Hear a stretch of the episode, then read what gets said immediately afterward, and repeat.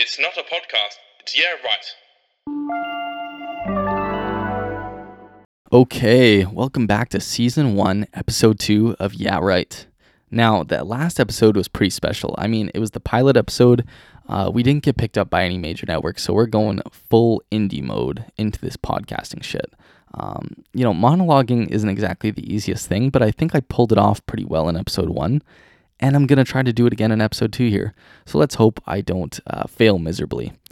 Um, but you know, I think the best part about releasing episode one was that Apple and Spotify haven't decided to nuke my show off their platforms yet. So, one thing, you know, that I would always fear is that Apple and Spotify were like, there's too many listeners. And you know what? I thought that might happen with Yeah Right. So they would have to take the show off the platform. Like there's just too much traffic. But lo and behold, uh, that didn't happen. We're still here. Uh, you know, we're not fucking leaving. So hopefully it stays that way for episode three. Uh, so you know what? Welcome to episode two. Uh, we actually have a special guest here today to uh, to to comment on the topic uh, at hand here. It's actually Drake. Um, I don't know if you know who Drake is, but he's a, a very small artist from Canada. He's very widely known, you know, in other parts of Canada, of course, in you know Nunavut and Iqaluit, um, you know, Northwest Territories. But here, you know, in the southern Canada, very small artist, let me tell you. So, Drake, do you have anything to say? and more tune for your head top. So watch how you speak on my name, you know? Okay. Uh, anyways, I don't really know what he's he's talking about there, but you know what? Let's hope he can he can add more later on in the show. Um, I think one thing I want to talk about here, though, is that our live audience was actually shut down after episode one. So unfortunately, uh, the live audience decided uh, they were not down for breaking pro- COVID protocols, and the government actually contacted me and said that we can't hold any more shows in the back of a Wendy's um, because apparently there's a pandemic going on, and we can't be breaking those rules. And here at Yeah Right, uh, health and safety is our number one priority. And so, with that reason um, at you know at hand here, I'm actually recording in a bear's den. Uh, I actually paid the bears to uh, record in here. There's really great acoustics. I'm not gonna lie; it bounces off the rocks and kind of the, if they're wet especially, it bounces off really well. So I'm not gonna complain too much here uh, because the bears are pretty sweet. Uh, they're kind of my boys. Um, down here in Canada, and I think uh, they add a lot to the show because they kind of instill a sense of fear in me. So if I stop recording or I stutter or I mess up, uh, they'll basically just eat me. So I really am hoping that isn't the case today. With that being said, today I have a really important topic I want to talk about, and that is music documentaries. So, the last few days, I went through the absolute gauntlet of music documentaries. And I'm talking about like mainstream, super mainstream artists documentaries that are on like Netflix uh, or Amazon Prime, whatever it may be. Uh, like One Direction, Justin Bieber, Billie Eilish, Taylor Swift, Ariana Grande, and I think that's oh Travis Scott as well and Charli XCX. But I haven't been able to watch the Charli one yet because it's not out yet. Um, anyways, uh, I'm not gonna go back and watch you know fucking a Fleetwood Mac documentary. Like I don't think um, they're mainstream enough in a way for me to really complain about how bad their documentary might have been. Or it might have been great, who knows? But I'm still not gonna talk about it because uh, we're talking mainstream here only. So the first one I want to talk about that actually just came out. Um, I don't remember the name of it because it was quite long. Was Billie Eilish's documentary? Um, oh, the world's a little blurry. There we go. I remembered it. Uh, quite quite a title. Um, and a lot of people were rating this movie very highly. They were giving it a four out of five or a four point one. I think was the average audience score, which is for Letterboxd is, is quite high. I would say. Um, I think one of the biggest issues here was that it got a four out of five. Now I watched this movie twice to to really you know solidify my opinion because I'm not gonna just throw it out in the world and be like, oh, psych. I actually gave it a four out of five myself. Um, I gave it a three. I'm pretty sure. Um, I'll have to go back and check that, but you know I probably won't. Uh, and a lot of people loved this movie, and I was just not. I did not agree at all. I thought it was a good three out of five, but definitely not a four. So one of the biggest issues I had with this movie was the fact that it had no sense of narrative or story. It was essentially two, and it was okay. First off, it was two and a half hours, which is way too long, or it's two hours twenty minutes. Doesn't matter. It's way too long for I, I would say any documentary especially um, about an artist where it's mostly just behind the scenes footage um, and a lot of concerts as well. Concert clips, I should say. Uh, you know, I think RJ Cutler, the director, he was like, all right, I have one of the biggest pop stars in the world. I'm going to record her for like three years. I'm going to take all the footage, edit it together, and just call it a documentary because that's basically what it felt like. There was no sense of, okay, she's working towards her first album here, or she's working towards working, you know, making the biggest album in the world or performing the biggest concert at Madison Square Garden. It was just like, let's take all this footage from four years, throw it together, put some performances across those, you know, three, four years, and just call it a movie, sell it to Apple TV, book it $30 million, easy money. And really, I mean, I can't blame them for that. But this movie was just not that good. There was so much behind the scenes footage of Billie, which I mean was awesome. It was great to see like some really intimate and like, you know, emotional moments, uh, especially uh, throughout her early career. Uh, but I, it was just so disjointed. There was so much going on, and I didn't really like uh, just how it was all put together. Uh, one of the best scenes I would say though was uh, during her Coachella set. So it really got into like you know her mindset before and after the show. Uh, you know how the show had some technical issues, uh, but one of the biggest things that that annoyed me out of all this Coachella stuff was that her boyfriend at the time she got into Coachella for free, and then she was like, "Hey, do you want to hang out?" And he was like, "Maybe." Like, what do you mean maybe? like this, she got you into Coachella, probably one of the biggest events for you know Los Angeles socialites for the year and you don't even want to hang out with your your very famous girlfriend. I was like, that's that's kind of crazy. So this guy, I mean, I think they're broken up now, thankfully for for Billie's sake, I guess. Um, but this guy sucks. Like basically, I don't even think he really liked Billie all that much. And Billie, you know, who's young and he was young too, so whatever, young love type beat. But uh, basically, what I'm saying is, is he sucked. I I don't think this guy was a good boyfriend, and I think not saying that Billie deserved any type of special treatment as a an international pop star as a girlfriend, but I think it's probably important that you do like your girlfriend because uh, he clearly didn't, or he didn't appear to, at least given the documentary. So um, it's probably a good thing she she left him in the dust uh, after that. And one of the crazier things that I thought of watching this movie was how many followers she has on Instagram because I think she has 76 million on Instagram now or something, or mm, she might even have way more. But at age 18, that must feel insane because I'm 22 and I have like a thousand followers, you know, subtle flex uh, on Instagram. And, you know, that feels like a lot of people. Like if you take a thousand people and put them in a room, that's a lot of people. But if you take 76 million, that is insane. Uh, so I think at age 18, that must just feel uh, bananas, truly. So with that being said, you know, I can't really blame her for uh, for not really liking uh, the spotlight sometimes because yeah, that's got to feel insane. Uh, anyways, after watching this movie, I went through the absolute gauntlet of music documentaries because I thought, are they all like not this bad in terms of like story, or is it just um, Billie's? And you know, that's not saying anything is wrong with with Billie. It's mostly just the director, whoever edited the movie, I just was not not vibing with it because Billie is actually a really interesting artist, but uh, just the way it was put together, I was just not vibing with it whatsoever. The next one I went to uh, to really get back into the roots of my music documentary experience was Never Say Never. And you're probably thinking, Jared, why did you watch a documentary about a 16 year old Justin Bieber? And you know what? I don't blame you for thinking that because uh, it was kind of wild to go back and watch. Uh, like, first off, it's produced by Paramount, um, which is a massive uh, company in the film industry.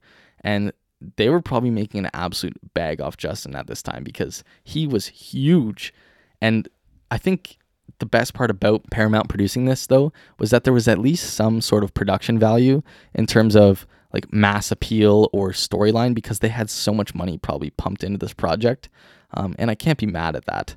Uh, but I think the thing that I liked the most about rewatching Never Say Never was how 2010 um, it really was, or 2011, whenever it came out.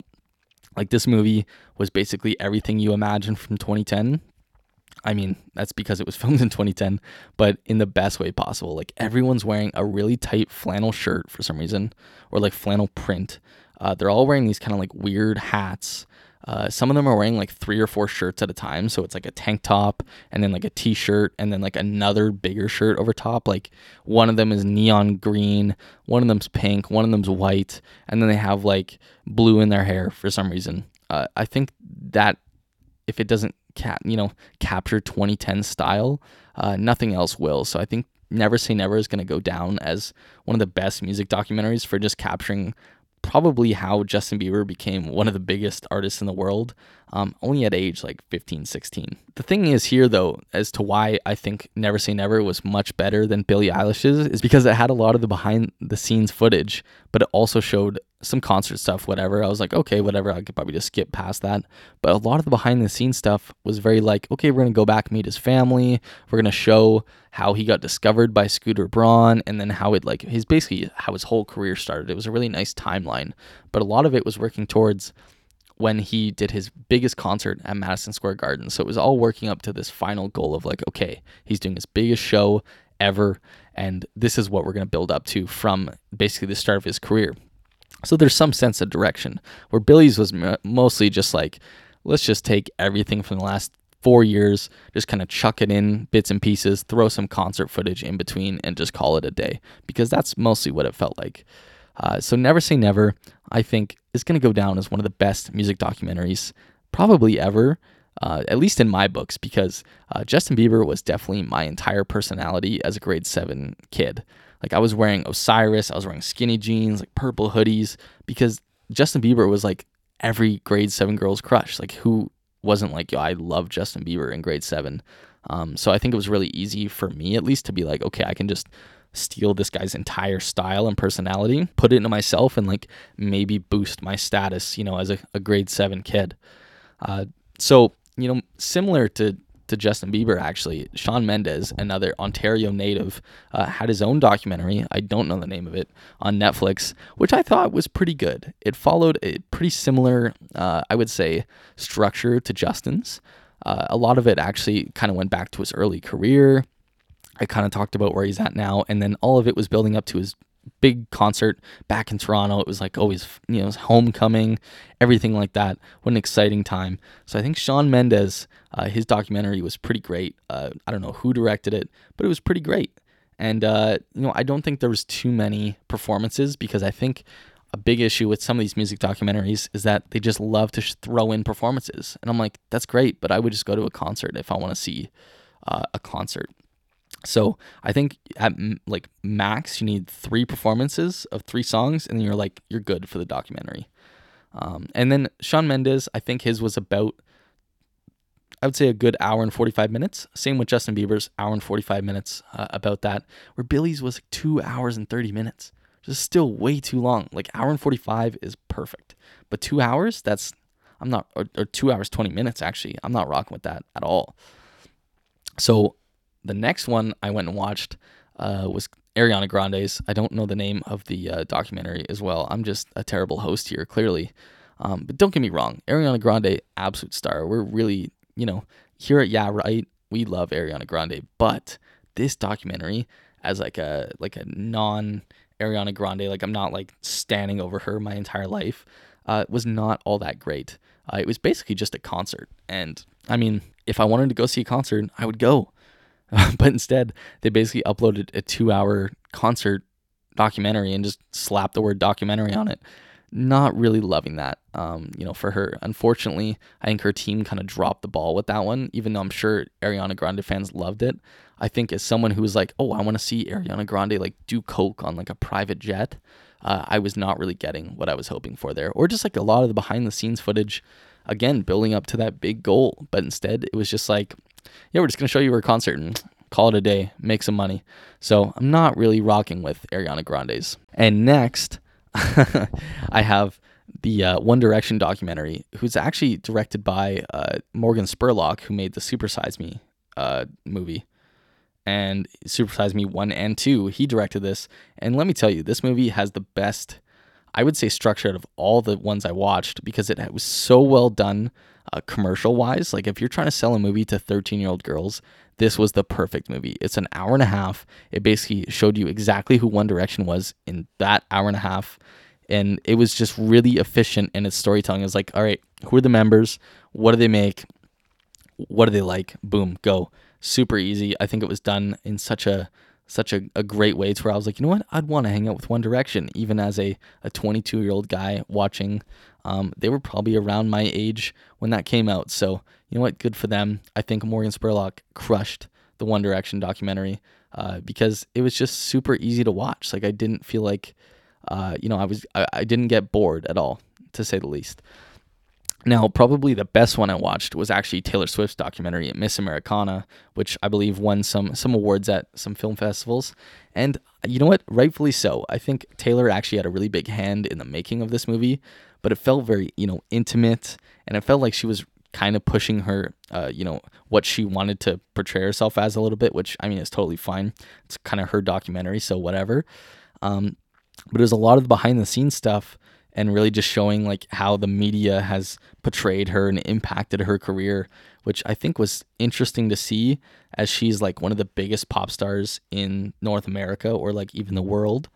Where, you know, again, Billie's was just a lot of the behind the scenes footage of just random events. So I was like, oh, this is great to see an artist working. But Taylor's was like, okay, uh, like for example, she was going to tweet out in support of a, a Democrat um, in the Nashville or Tennessee. I don't know what was going on. I can't remember. I watched this a while ago, but um, you know, that was like a big moment for her. Like, how is this going to impact her overall image? So there was a sense of uh, like you know stakes on the line here. You know, like this could really impact her career. Where I I'm really not just vibing with these random clips edited together throughout three or four years. You know, I think that's my biggest point here is that Billie's was good because watching Billie was interesting but the fact that the movie had no sense of purpose or like direction was not really rocking with at all. So I think if you're gonna watch any music documentary, you gotta watch Miss Americana, Taylor Swift's. You gotta watch the One Direction one, and then you know what? Maybe go on to Billie's, um, just to see kind of what you're missing out on. Because someone like me, I'm not I'm not rocking out to Billie Eilish all hours of the day. Uh, you know, and I think that's probably because I'm not her target audience, and that makes sense. Uh, you know, as someone like, uh, you know, Justin Bieber, at the time it was like, oh yeah, I'm gonna watch this because, uh, you know, this is the biggest guy. So the same thing with Billie is I'm gonna watch this because it's the biggest artist of the current day. Anyways, okay, so moving on here. I'm going to go into another segment of very good, very bad, uh, even though I've been kind of doing that the entire episode. Uh, it's something, it's, you know, it's a book, okay? So we've been talking about movies for about 18, 19 minutes here.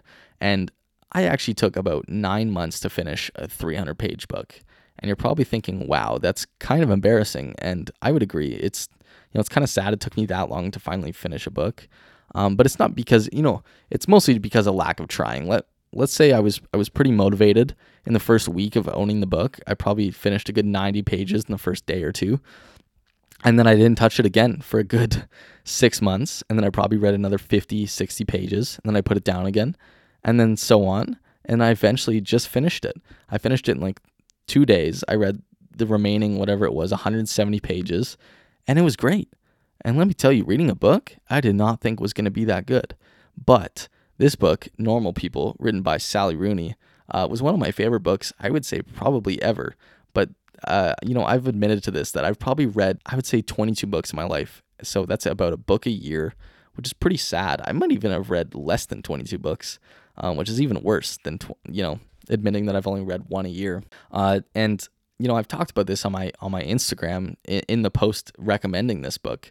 Um, but I had to read a lot of Charles Dickens books, and man, that guy was so boring. Like I could not listen listen. I could not read that book. Um, you know, if my life depended on it because it was just so boring. This guy would describe the sky for 4 pages and I was like, "You know what? I can't be doing this." So I think Normal People was a nice uh, nice step into adult fiction. Now I'm not talking about like you know Fifty Shades of Grey type thing. Like there was like you know don't get me wrong, there's some adult content in Normal People, but it was mostly like normal, you know? like, I'm not talking about secret rooms, and uh, I'm saying this as someone who's never read Fifty Shades of Grey, so I don't know what I'm talking about here. But um, yeah, normal people, I would highly recommend. Um, you know, Sally Rooney doesn't use any quotation marks, and she jumps around timelines quite often. So you really got to be paying attention when you read here. So maybe don't be on your phone. Um, is my biggest recommendation. And there's actually a show that just came out for it, and apparently it's it's pretty great. So if you're really rocking with uh, you know TV to book adaptation adaptations, yeah, um, this this one's for you basically. Uh, and with you know, I think it goes without saying that I should probably read more books, and you probably should too. So stay tuned for my book recommendations because I'm gonna become you know a, a bookman, uh, someone who's very involved in the book industry, and I'm gonna be recommending you the best books in the biz. Uh, so if you have any good book recommendations, send them my way so I can talk about them on a podcast, um, only hosted by myself. And don't forget, it's not a podcast. It's yeah, right. And more tune for your head top, so watch how you speak on my name, you know? And today I'm gonna send you off with Justin Bieber's "One Time." Let's take it away, Justin.